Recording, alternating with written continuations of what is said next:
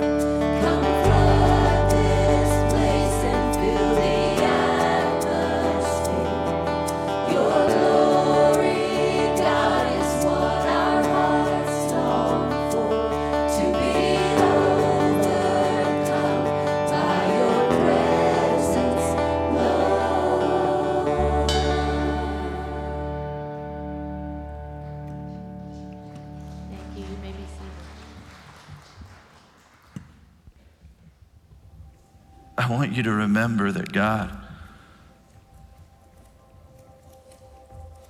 God's created everything you see.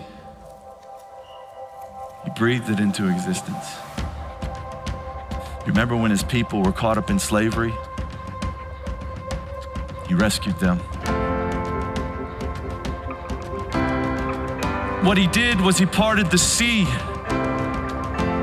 and he made a way for them. And then he delivered their enemies to them, and he unlocks wombs, and he provides water from a rock, and he provides manna from heaven, and he brought down the walls of Jericho. He froze the sun, allowing victory. He's toppled giants with tiny stones. He's brought fire from heaven. He's shut the mouths of lions. He preserved life in the belly of a well. He's fed thousands with a few loaves. He gives the weak strength. He heals the sick. He's made the blind see, the deaf hear, the mute speak, the lame walk, and he's overcome evil, and he's made a way through death for you and me by the death and the resurrection of his son, Jesus Christ, that we will live with him forever. We will dwell in the house of the Lord forever and ever and ever and ever. What are we afraid of?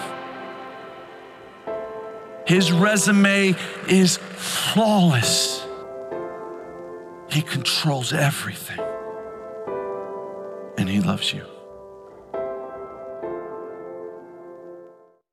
Amen, amen. Amen, amen, and amen. So I've got to ask you this morning what in the world are you afraid of? Honestly, what are you afraid of? His resume is flawless.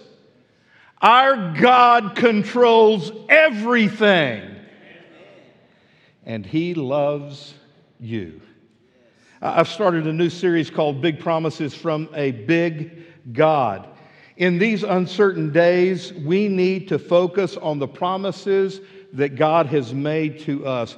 And as I begin the sermon this morning, three truths that I want you to be thinking about and dwelling on as I preach this message. Truth number one you don't have to worry about tomorrow because God is already there in a difficult time in my own life, facing an impossible situation, a friend called me and said to me, Will, don't worry, God's got this. And, and I cannot tell you how that simple statement brought huge comfort to my heart. We all need to be reminded that, you know what? God's got it. That doesn't matter what problem you're facing, God's got it. Truth number two God promises to be with you no matter what happens to you. This is true today, it's true tomorrow, it's true the day after tomorrow, and for all the days after that. You cannot outlive God's mercies because the Bible says His mercies are new every single day. Truth number three God has you on His heart at this very moment. He will not forget you because he cannot forget you. To all our fears, the Lord simply says, I am with you. And that brings me to our passage today. It is a singular verse found in Hebrews chapter 13, verse 5. He has said, Who's the He? God. God has said, I will never leave you nor will I forsake you. That is such a good verse, you need to hear yourself saying it. It's a promise from God. So let's say it together. He has said, What? I will never leave you nor forsake you. I couldn't hear you, so say it again. Ready?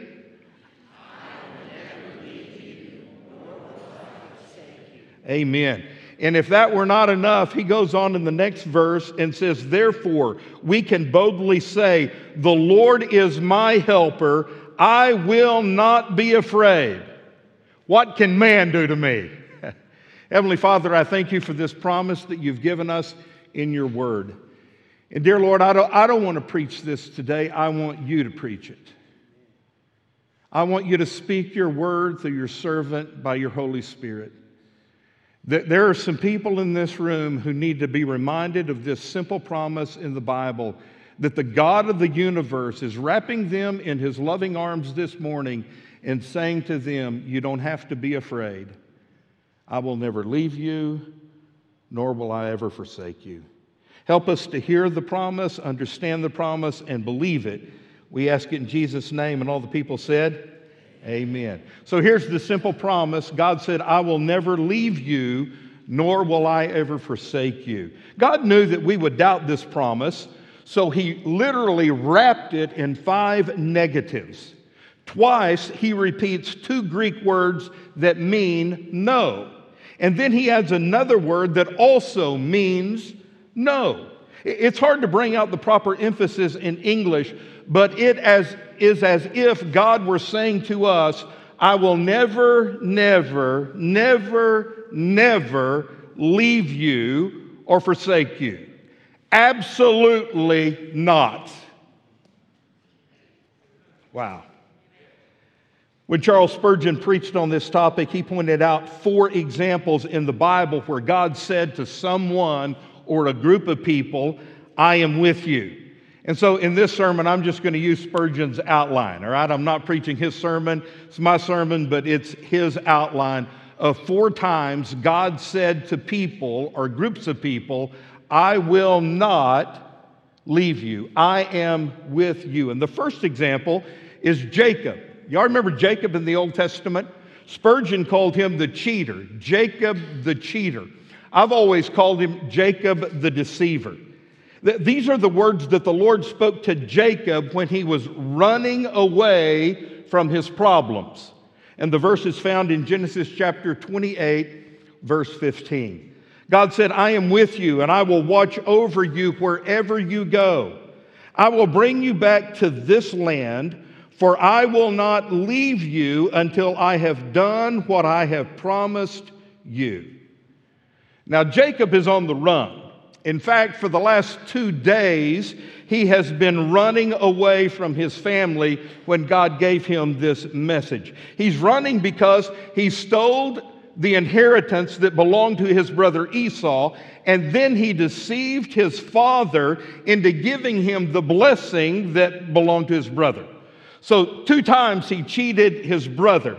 And that double deceit destroyed his family, and it enraged his brother to the point where his brother said, I am going to kill you. And you remember these guys were twins, and the brother who said, I will kill you, was a man's man. He was hairy and he was a hunter. He knew how to kill things. And I think Jacob was somewhat afraid of his brother. I know I would have been. So, with his family fractured, what does he do? He takes off, he runs for his life. And that night, after two days on the trail, he uses a stone for a pillow, sleeping in the wilderness under the starry skies. And he has this dream. Remember the dream? Angels are coming down and going back up to heaven on this ladder that reaches from heaven to earth. And up until this moment in his life, God had never spoken to Jacob directly. God had spoken to his grandfather Abraham. Yes, he had. God had spoken to his father Isaac. Yes, he had. To Jacob, no. So I am sure the last thing that Jacob expected, with his head resting on that stone, was to hear that God was right there with him and to hear the voice of the Lord. I mean, why in the world would God speak to him after he had done to his father and his brother what he did to them? Well, it reminds me of this God meets us at the point of our desperation.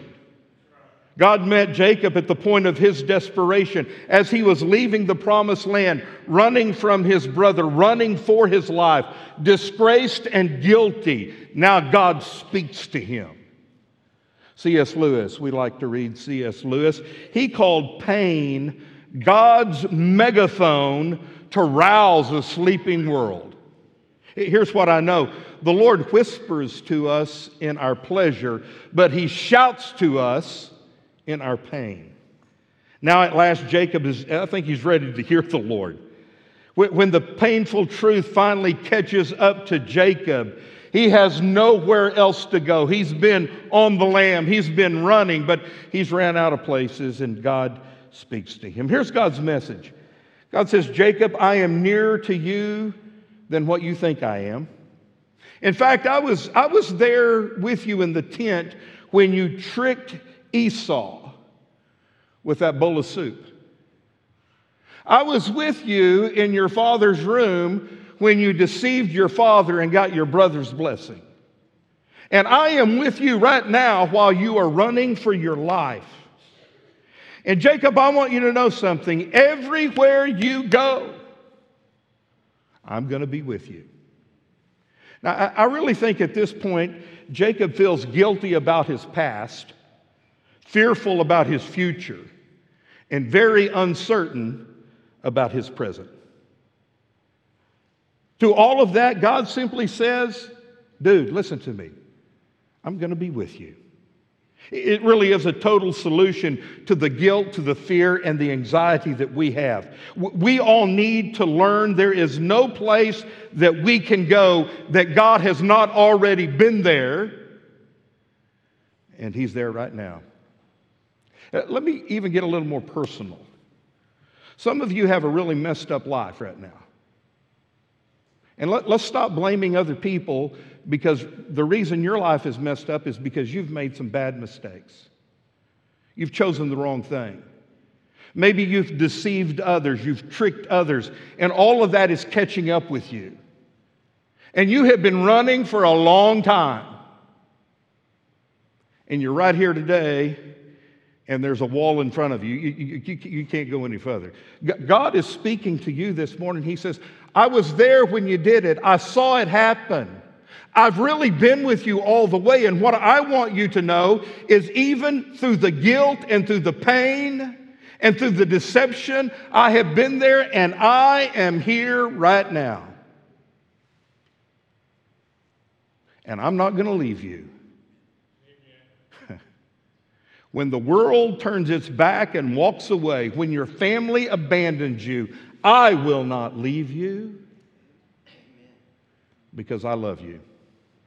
That's a pretty good example of when God said to somebody, I will not leave you. A second example is, is bigger. It, it involves a group of people. It's to the nation Israel. And Spurgeon uses the word terrified Israel the terrified. The, the scene shifts to the Jews as they gather on the eastern shore of the Jordan River. Moses is now an old man. He has led them to this point, but he is about to die. Knowing the enemies his people are going to have to face as they enter into Canaan, he gives them this amazing promise in Deuteronomy chapter 31, verse 6. He said, Be strong and courageous. Don't be terrified or afraid of them, for the Lord your God is the one who will go with you. And read this with me He will not leave you or abandon you. Wow. When Moses said, Don't be terrified or afraid of them, who, he, who he's talking about are the pagan nations who are occupying the land of Canaan. If you were here on Wednesday night, Brother Johnny, our children's pastor, preached, and he talked about the 12 spies who had gone into the land. Two of them, Joshua and Caleb, came back and said, Oh, it's a great land. We can do it. We can take it. The other 10 said, Hold your horses, boys. There are giants in that land. And compared to them, we look like grasshoppers. There's no way in the world we can take that land. They're too big and there are too many of them. And you know what happened? they had to wander in the wilderness for some 40 years because they said they could not do it. Well, here's the deal 40 years later, they're back at the same place they're about to go into the land, and the giants are still there. The, the list of these other nations include the Hivites, the Hittites, the Amorites, the Edomites, the Moabites, the Jebusites, the Perizzites. It's all the Ite brothers, Jason. They're, they're from somewhere over in Oklahoma and they're bad. They're, it's a daunting list of bad guys. And he adds to that the Philistines giants.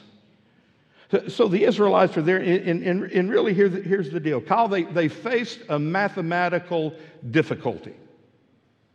If you stack up all the armies that they were about to face and you count all of those people, there are way more bad guys than there are good guys. Numerically, they were doomed to defeat. But the question is not really who are we fighting? The real question is who's on our side? Because if God is with you, you can't lose, man. It's as simple as that. Yes, there will be blood and toil and tears and sweat. But when you fight and God is on your side, you cannot lose. I don't, I, I'm not comparing the two services, but first service, people were jumping up and down and shouting because of that. You, you know, you can say amen. That, that is something to say amen about because here's what I know everyone in this room, every one of us will face some real battles next week. You, you might face them tomorrow, you might face them today. Real battles against giants huge problems in your life that you, you're outnumbered. What in the world are you going to do? But don't look at the problem. Don't look at those who are against you. Don't look at how big the difficulty is. You realize you've got a big God on your side, and your big God has given you a big promise today. I will never leave you, nor will I abandon you. I've got to remind you, his resume is pretty impressive. And if he did it for them, he can do it for you. Man, whew. I wish y'all would get excited because I, I sure am excited. The, the third illustration that Spurgeon used in his sermon was Joshua. He called him the fearful. We're, we're going to turn the clock forward just a couple of weeks. Moses, the old man, is now dead, and Joshua becomes the new leader of the people of Israel. Uh, they still have to cross the Jordan River and begin this long series of battles that's going to take seven years to complete. The, the question has become very personal. Is Joshua, this young whippersnapper who is probably 70, 80 years old, is he up to the task? Is he up to the challenge? Well, here's the promise God made to him. It's found in one of my favorite chapters of the Bible, Joshua chapter 1, and the promise is found in verse 5. Here's what God says to Joshua No one will be able to stand against you as long as you live. I will be with you just as I was with Moses. And here it is I will not leave you, nor will I abandon you. As you think about this stupendous promise, don't overlook one little phrase. As I was with Moses, so I will be with you. Now, Joshua knew all about the relationship that Moses had with God because Joshua was Moses' right hand man. And he saw it all with his own two eyes. He, he knew the story of when Moses stood before Pharaoh, the, the strongest and most powerful emperor on the world's face at that time, and said to Pharaoh, Let God's people go. You know what Pharaoh said? No. and so Moses said it again. And God hardened Pharaoh's heart so that he would not show any mercy. What came next? All of those plagues. They came down the boils and the frogs and the darkness and the hail and the water turned into blood. Still, Pharaoh would not relent and let God's people go. Finally, one terrible night, the death angel passed over the land, taking the life of the firstborn of all of Egypt. Only those with the blood of the Lamb on their doorposts were spared.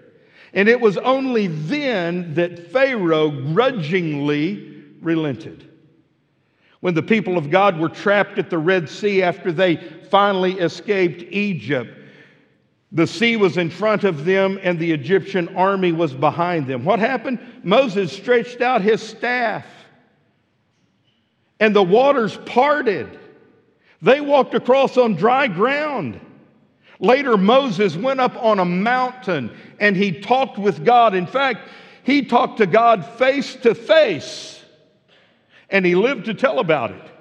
When he came off that mountain, his face was glowing. The people, the people couldn't even look at him because the radiance of his face. And what did he come out down carrying?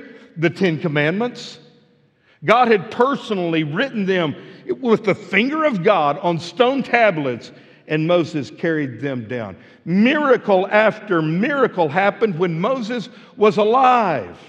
For 40 years, their shoes never wore out. For 40 years, they never ran out of food. For 40 years, they never lost a battle. And who was their singular leader? Moses.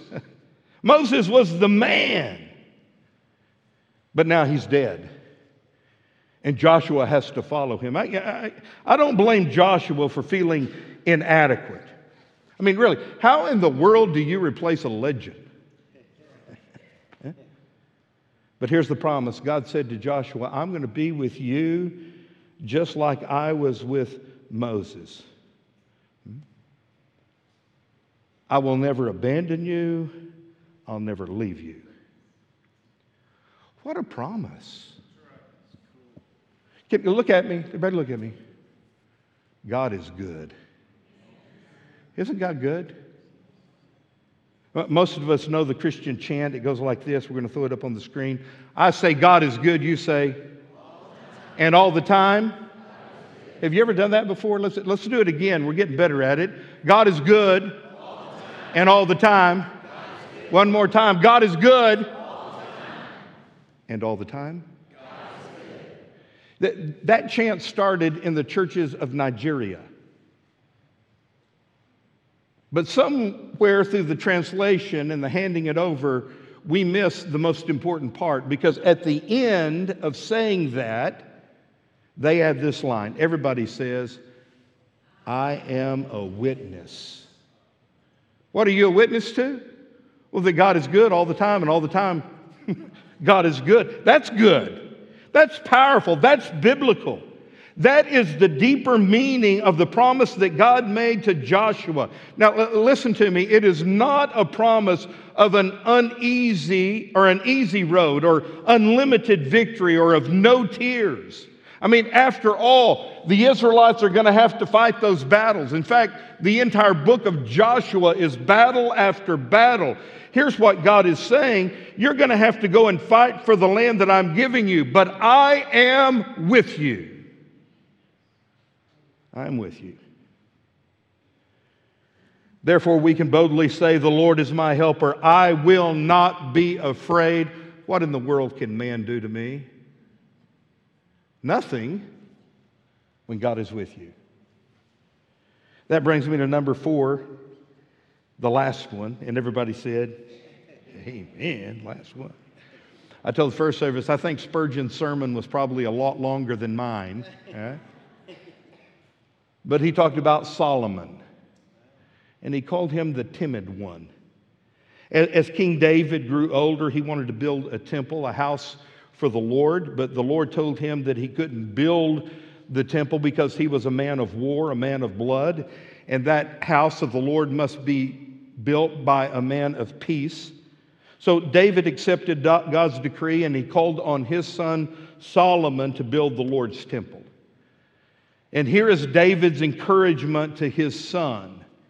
It comes in 1 Chronicles 28 20. He said, Son, be strong and courageous and do the work. Do not be afraid or discouraged, for the Lord God, my God, is with you. He will not leave you or abandon you until the work for the service of the house of the Lord is finished. Pretty good promise. You know what? i have been thinking about old Solomon, and, and I've got to say that that was a pretty heavy load for a young man to bear. Solomon became the wisest man to have ever lived, but he followed the man after God's own heart. Joshua followed Moses, and that was hard enough, but Moses wasn't his father. Are you following me? It's kind of hard to be the, the son of a famous man. David was a natural le- leader, he was a gifted poet, he was a mighty warrior. He unified the tribes and inspired the nation. Without a doubt, he was the greatest king Israel ever had. How in the world would you like to follow a man like that? We get a glimpse, a picture of the pressure he faced when David asked the leaders of the nation to support his son. I think David saw this as well. David was somewhat concerned about his son and the big task that awaited him. So in 1 Chronicles 29, verse 1, he said to the people of Israel, My son Solomon, God has chosen him alone. He is young and he is inexperienced. And therefore, he needs your help. He's young and he's inexperienced. That Hebrew word, inexperienced, can also be translated tender. In fact, if you're reading out of a King James Version, that's the word it uses tender. How many of you are men in this room? How many of you are a man's man? I mean, how would you like to be called tender?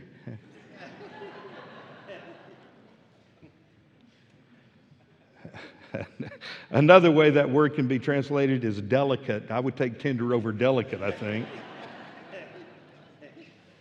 Maybe, maybe the third translation is, is really the best one timid. He's timid. Clearly, David wondered if his son was up to the task.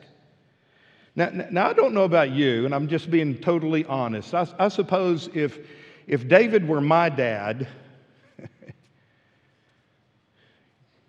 probably, probably one of the greatest men of God who's ever lived, and, and I knew what my dad had done Saul has killed his thousands, David his tens of thousands. He, he had the mightiest men of Israel who, who, who thought he was the greatest thing in the world. They would follow him to hell and back. And now I'm his son, and I've got a bunch of brothers who want the throne as well. They've been fighting over it but I'm the one chosen. And I've got to build the temple. Uh, let, me just tell you, I'm saying all that to say to you, I might be a little timid too. I know this, I'd be fearful, worried.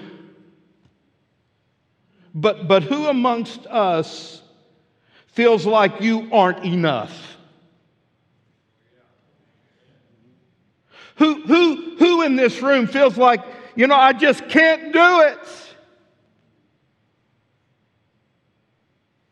Who here today feels like the task that is before them, the expectations that have been given to them, are way beyond our ability? Angie's, Angie's been wanting a new front door. We've lived in our house for 26 years, and, and I, I'll admit, our front door was ugly. But she, she's been wanting this new front door for probably 10 years.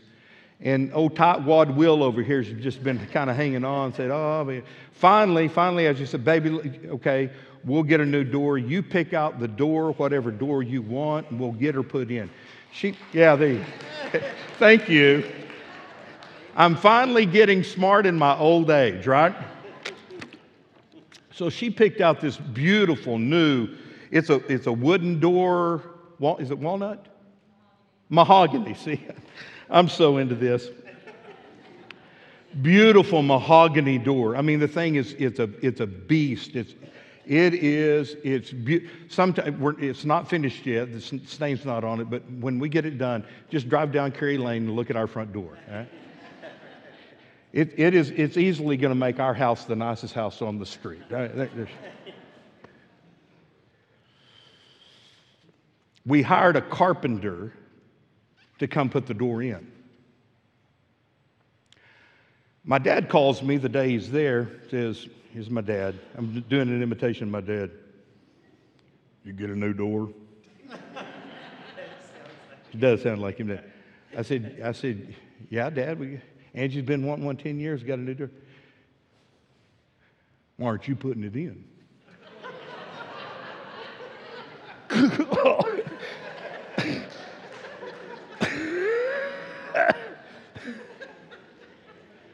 Because back in the day, my dad would have put it in. He would put his own door in. He ain't gonna, he ain't gonna pay nobody. no money to put a door in his house. He sure ain't gonna pay nobody to come stain it. Right, Dad? He's my dad. I love him. I love him.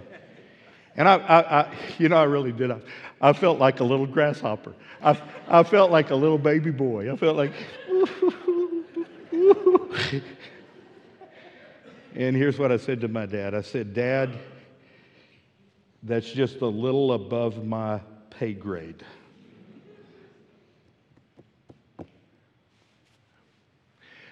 What I'm thankful for is the carpenter took him all day to put the door in, okay? and he's a pro. But have you ever felt that way? It's just, it's beyond you. You, you, you. If you tried to do it, you'd mess it up. You feel that way? Well, here's God's word for you today. If you feel that way about your life, God said, I'll never leave you, I'll never abandon you, and I will finish the work that I've called you to do. Wow, what a promise. Everything God has for us is contained in this simple promise I will never, never, never, never leave you. I will not abandon you. Absolutely not. Whatever you need from the Lord, He's going to supply it because He will never leave you. If you feel inadequate, that's good because you realize you can't do it by yourself and you're going to depend even more on the Lord. How do we know this is true?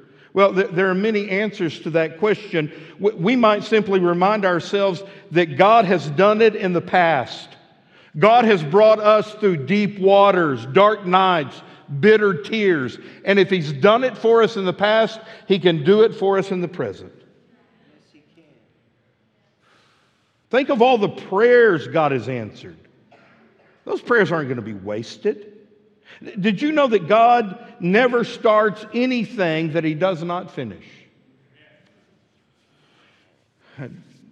My young years, back in the 80s, I had to travel down I 35 from Oklahoma City to Fort Worth numerous times. And just on the east side of I 35, before you get into Fort Worth, there was this huge house right off the interstate. I mean, you could visibly see it right on the interstate. And it was a huge monster of a house. The frame part of it was up. Even the bricks were on it. The roof was on it. The shingles were on it. But it was, it was empty. It was abandoned. They never finished it. How, how, could I know that? Well, I saw it every time I drove by there. No doors, no windows. You could see right through it. All the raw, raw two by four structures were on the inside, and it just sat there for years and years and years. It, anybody, anybody ever saw that? You know what? All right, man. You saw that. You know what I'm talking about, man. Right there off the interstate. The, the rumor was on the interstate. Rumor, you know how rumors are on interstates. I don't know, I don't know how I heard this, maybe on a CB radio. I don't know. That was, that was back in the day. But the rumor was that the people ran out of money and couldn't finish the house. Can I tell you something? That's never happened to God. What He starts, He finishes. And that's true of you and me. He has not brought us this far to leave us now. God's honor depends on Him finishing the good work that He has started in us. So hold on to this truth. God will never let you go. God will finish the work He started in your life. Uh, let me remind you one more time of the teaching of Hebrews 13:5. It contains five negatives that guarantee God is with us. And what should we take away from all of this? Well, if you're here today and you're like Jacob, you're, you are guilty, take heart, God won't leave you. If, like Israel, you're terrified, take heart, God is not going to leave you. If, like Joshua, you feel unqualified, take heart, God will never leave you. And if, like Solomon, you are timid, take heart, God will never leave you. Th- think about it this way He's not only with you right now, Right now, He's with you right now, right there with you. In your chair, He's right there with you. That, if you think about it long enough, is going to start blowing your brain. But think about this not only is He with you right here, He's way up ahead of you down the road into tomorrow. He is the God that goes before His people. That is a mind blowing truth. So, are you worried about next week? Forget it. He's already there. What about that doctor's appointment you've got coming up? Sleep well. He's already there. What, about that tough decision you've got to make for your family, your future, your finances? Fear not. God's already there. It would be enough if God walked with you through the events of your life, but God does oh so much more than that. He goes ahead of you, He clears the way, He arranges details so that when you get there, you can have the confidence that God has already been there before you, and He is at work in your life in the present and in the future. What a promise. Our God was with us yesterday. He's here with us today. And He's going to be here tomorrow. That's what it means when He says, I will never leave you or forsake you. So, what are you afraid of? What are you afraid of? I remind you, his resume is flawless. He controls everything. And He loves you. So gather up all your problems, all your difficulties, all your giants, all your battles, all your fears. Just bring them down to the altar and give them to the God who sees and who loves you. If you're here this morning, you've never been saved, I invite you to come receive Jesus as your personal Lord and Savior. It all begins when you do that. All the old is taken away and everything becomes new. You can walk out of here a new person today. Come and trust Jesus as your Savior. If you've got problems in your life, I plead with you don't walk out of here carrying a heavy load when you give, give that load to Jesus Christ, who loves you the most. Heavenly Father, I pray that you would bless this invitation. I pray that you would speak to hearts as only you can. I pray that you would change lives. I pray that during this invitation, people would be saved. I pray, dear Lord, that those who need to be touched by your grace and mercy would come and pray. I pray for those who need to unload their burdens would come and do that this morning and walk out of here with a lighter load. Dear Jesus, thank you. Thank you, dear Lord, for promising us that you will never leave us, nor will you forsake us. Therefore, we can boldly say, The Lord is my helper. I'm not going to be afraid. What can man do to me? Help us to claim that promise at the altar today. In Jesus' name, amen. I'm going to ask that you stand with heads bowed and eyes closed. Those who are going to be baptized are making their way to the back. Those of you who need to come and pray, make your way to the altar right now. Would you come? Altars are open. Come. Invite Jesus into your life now. Come as they sing, come to Jesus.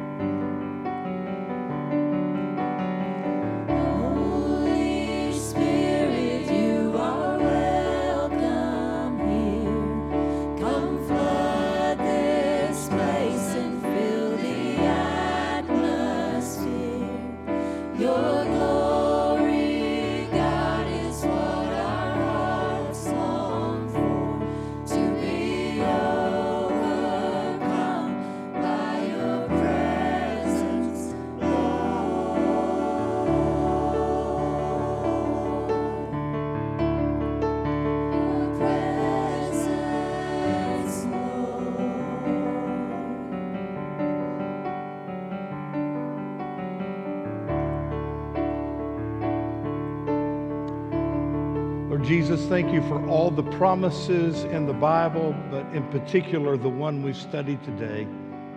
Lord, th- there are so many of us who needed to be reminded of this truth today that you're not going to leave us, you're not going to abandon us, you're right here with us.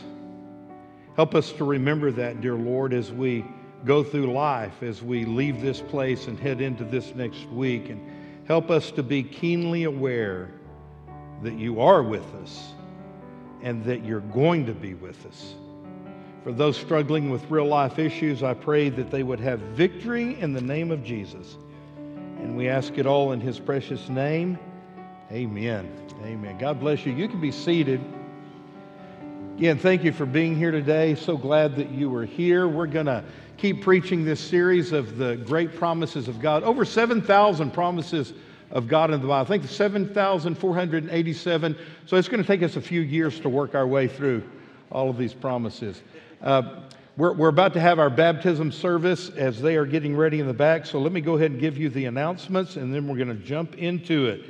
Uh, if you're a member of Cavanaugh Church, please drop your tithe and offering off in one of those black boxes in the back of the building. for all of you, we have church on Wednesday night, uh, classes and services for all age groups, and we invite you to come and participate and be, be involved. Monday, our group goes to Puerto Rico. I think there's a dozen who are going, and they're going to be working with Pastor Jose and the church there, but specifically, they're going to be ministering in the uh, school that has about 50 kids in it, and they're really going to take care of these kids, be a blessing to them. They're going to get to go to an orphanage in Puerto Rico. They're going to get to help feed homeless people on the street. So let's pray for their safety and let's pray that God would use them in a mighty, mighty way. All right? Sound good? I thought by now they'd be out here. so uh, I think they're coming. Uh, I wear, wear black today. Has anybody got a guitar? I might sing you a couple of songs by my old friend Johnny Cash. We're not going to do that. We ready? Fantastic. Brother Jason, we're ready. Who's excited about the baptism today? Good deal. I know, I know several of you have come just to see one of your family members baptized, and I'm excited about that. Here they come. Here's what baptism is as they're walking in baptism does not save you, baptism does not wash away your sins. Only Jesus can do that. And so you admit to Jesus that you're a sinner, you believe that Jesus died on the cross to save you from your sins, and you confess that Jesus is Lord of your life. That's what saves you, what He's done in belief in Him. Baptism is what we do to testify to the world of what Jesus has done for us. What did Jesus do after He died on the cross? He was buried in a tomb, but three days later, he rose from the grave, right? And that's what we represent through baptism. We've died to sin, and we're about to be buried into this baptistry. Brother Johnny's going to do it with the kiddos right here, but he will not leave them down there. Just as Jesus rose from the grave, he will bring them out of that watery grave into newness of life. That's what baptism is all about. Isn't that great? Give Brother Johnny a big hand. He's got some kids he's going to baptize. Okay, my favorite time of the year. Isn't it cool? Getting to baptize kids. It's wonderful. We're so thankful to have. Today we have Addie Barry. And what's really special about Miss, you, can jump in there now or walk in there. Be careful how I say that. Okay. So how do we do? We go down here, right? Yeah. Is it too hot? I'm sorry. I'll get some ice cubes. Okay, so she is a product of our Wednesday night Bible club. Uh, Miss Sandy and, and, and Miss Jan teach her and have been working with her, and she has accepted Lord as her Savior. So we're so thankful to have her with us today. Our Father, in obedience to thy heavenly command, we baptize this our sister in the name of the Father, the Son, and the Holy Spirit. There you go. Ready?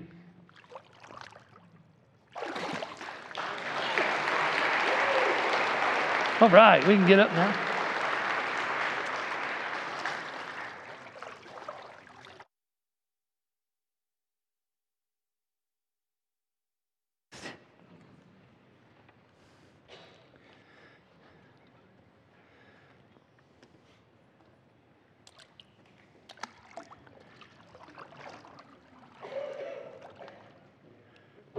Next, we have Mr. Collin.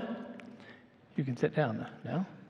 So thankful for him. He, he has also been coming on Wednesday night, Sunday morning, and his parents and, and the teachers have led him to the Lord, and he's all ready to uh, follow in baptism. Isn't that great? Our Father, in obedience to thy heavenly command, we baptize this, our brother, in the name of the Father, the Son, and the Holy Spirit. You can grab your nose.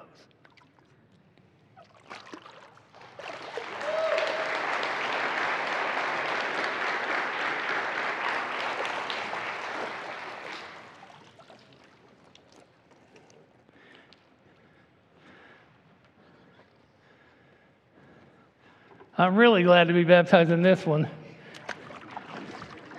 This is Alan Quick, and he's a great young man, and uh, he loves the Lord, He's been saved, so thankful to follow in baptism. Our Father, in obedience to thy heavenly command, we baptize this our brother, in the name of the Father, the Son, and the Holy Spirit.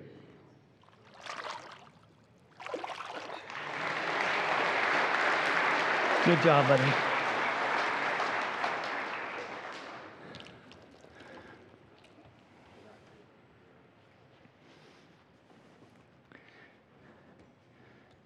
Uh, we got a dandy here. This is Miss Dallas Siebold. She's been so excited to get baptized, haven't you? She's accepted the Lord and ready to follow in baptism. Our Father, in obedience to thy heavenly command, we baptize this our sister in the name of the Father, the Son, and the Holy Spirit. Ready? Here we go. Yay! You okay?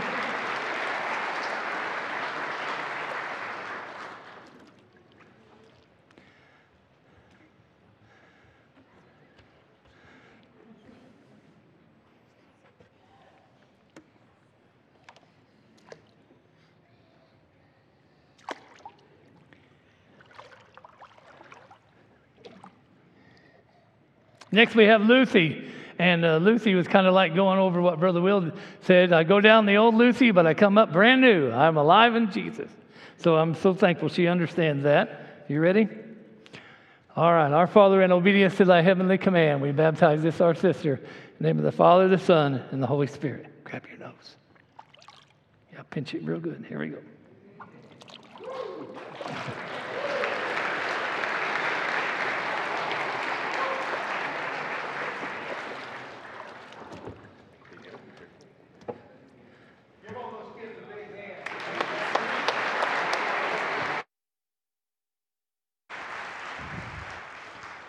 All right. Isn't this awesome, church? Or what? It is. Joel's smiling because I told him I put extra ice in it over the weekend. Joel, I'm so proud of you. It's so cool to see you taking this step in your faith to be able to come up here and be baptized. Um, I explained to jo- both Joel and Zanaya that this is not like an in cap to salvation. They, they're saved, but this is a public expression of what's already happened in their heart. So I'm so proud of them, especially this day and age, for, teen, for teenagers to step up and to be bold with their faith and to live for Jesus. So so proud of you, Joel. And um, so I'm just going to ask you a couple questions. We're going to do this, okay? Have you accepted Jesus as your Lord and Savior? Yes. And do you promise to serve him with the rest of your life? Yes. All right. With that being said, I baptize you, my brother, in the name of the Father, and of the Son, and of the Holy Spirit. Awesome. Sweet. Sweet. One sec. Brother Ronnie Fox, will you pray for Joel? Thank you.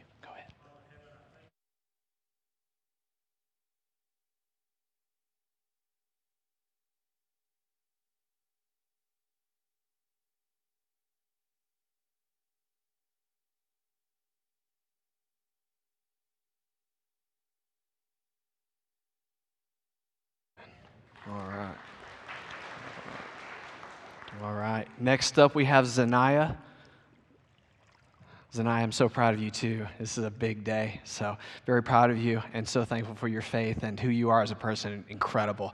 Um, have you received Jesus as your Lord and Savior? Yes. And do you promise to serve Him with the rest of your life? Yes. This water isn't as cold like I said it was, huh? No. Okay, good. With that being said, I baptize you, my sister, in the name of the Father, and of the Son, and of the Holy Spirit. Good.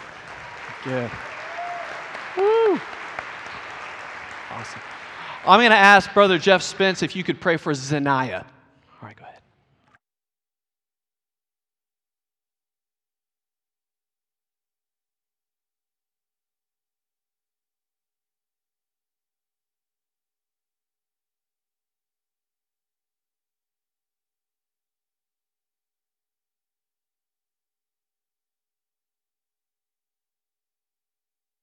Amen. Amen. Now for the big people. That, that was cool. This is cool too. This is Ethan Adams, and uh, I have grown to love and respect Ethan. Uh, he is a mighty Greenwood Bulldog. That's what he is. He played, he played baseball down in Greenwood, great athlete. He has become a wonderful dad and a loving husband. He has an awesome family who is attending Cavanaugh Church and a Meemaw who prays for him every day. Man, that's awesome. Uh, Ethan, I know you love the Lord, and I know that you're following him in baptism. And it is with great joy that I baptize this, my brother, in the name of the Father, and of the Son, and of the Holy Spirit. And all God's people said, Amen. Love you, buddy. I'm going to ask my preacher man, Ken Swearingen, if he would stand and say a prayer for Ethan.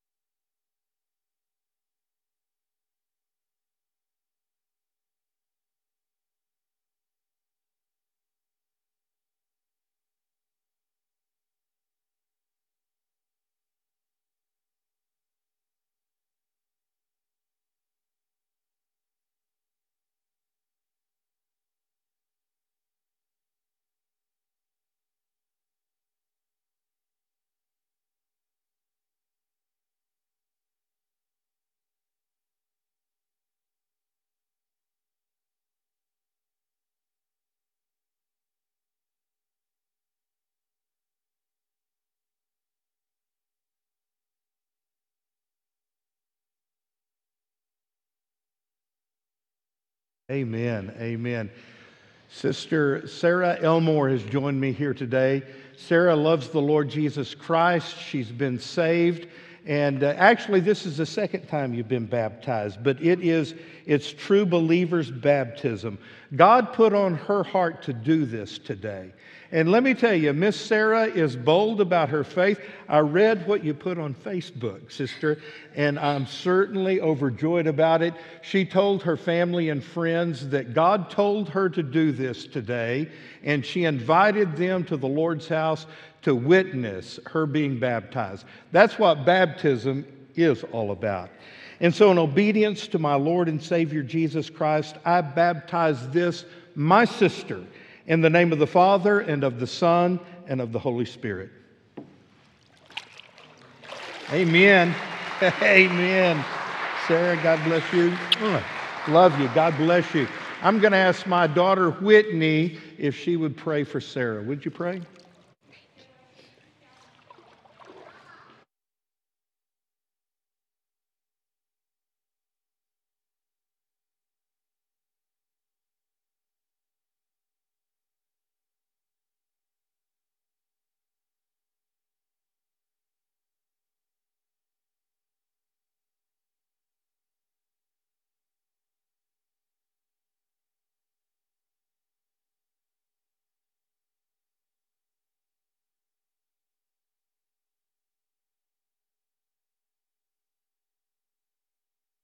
Amen. This is Sister Paige, and I am so thankful that God brought her and her family to Cavanaugh Church. She has a wonderful family, great husband, three great kids. And what I love about Paige so much is that she radiates the joy of Jesus in her face. Thank you so much for doing that. She is a born again believer. She has faith in Jesus. And now she is testifying to the world that she has died to the old life and she is alive and new in Jesus Christ. It is with great joy, my sister, that I baptize you in the name of the Father and of the Son and of the Holy Spirit. Amen. Amen. Bless you, girl. Bless you. Is Miss Angie over there? Miss Angie, Miss Gail, would you pray for Paige today? Would you do that? Our Father, as we come to you this morning, we are so grateful for sweet Paige, Lord. I just ask that you would touch her, uh, on this special day in her life. There's nothing like the day that you uh, are baptized. I just pray, Lord, that you would be with her from this day forward on her journey. Uh, in her life for you. I pray, God, that uh, she would always be faithful to ask you for guidance. And Lord, as her church family, that we would uh, walk beside her and uh, be faithful to lift her up in prayer and to give her support and encouragement. We, uh, we love her and we just ask that you would just watch over her and bless her from this day forward. In your name we pray. Amen. And give God a big hand, would you? Brother Johnny, Brother Johnny, Brother Johnny, need Brother Johnny up here. Let me tell you, here's what's happening in heaven right now. There is a party going on in heaven. There is rejoicing in heaven because people are in the kingdom of God. Johnny, do you have those names of who won? We, we had the drawing of the grill for the Puerto Rico trip, and they added another deep fryer to that. And both, both people who won are coming to second service. Do you remember? Yeah, I think it's Okay. Sue Ward. Sue Ward? Is there a Sue Ward? I don't know. Did Sue, is Sue here? Sue, Sue, you won the grill. Yeah, you believe You won that? the grill. And Jo- Josh Gordon. And then Josh Gordon won that deep fryer that's, uh, I don't know, you don't even have to put oil in it. It's pretty No. cool. Anyway, here's what I told the first service people because they were all on the edge of their seat. They knew one of them was there. I said, Y'all are just losers. all the winners come to second service. I don't know. Hey, thanks for being here today. God bless you. We'll see you Wednesday night.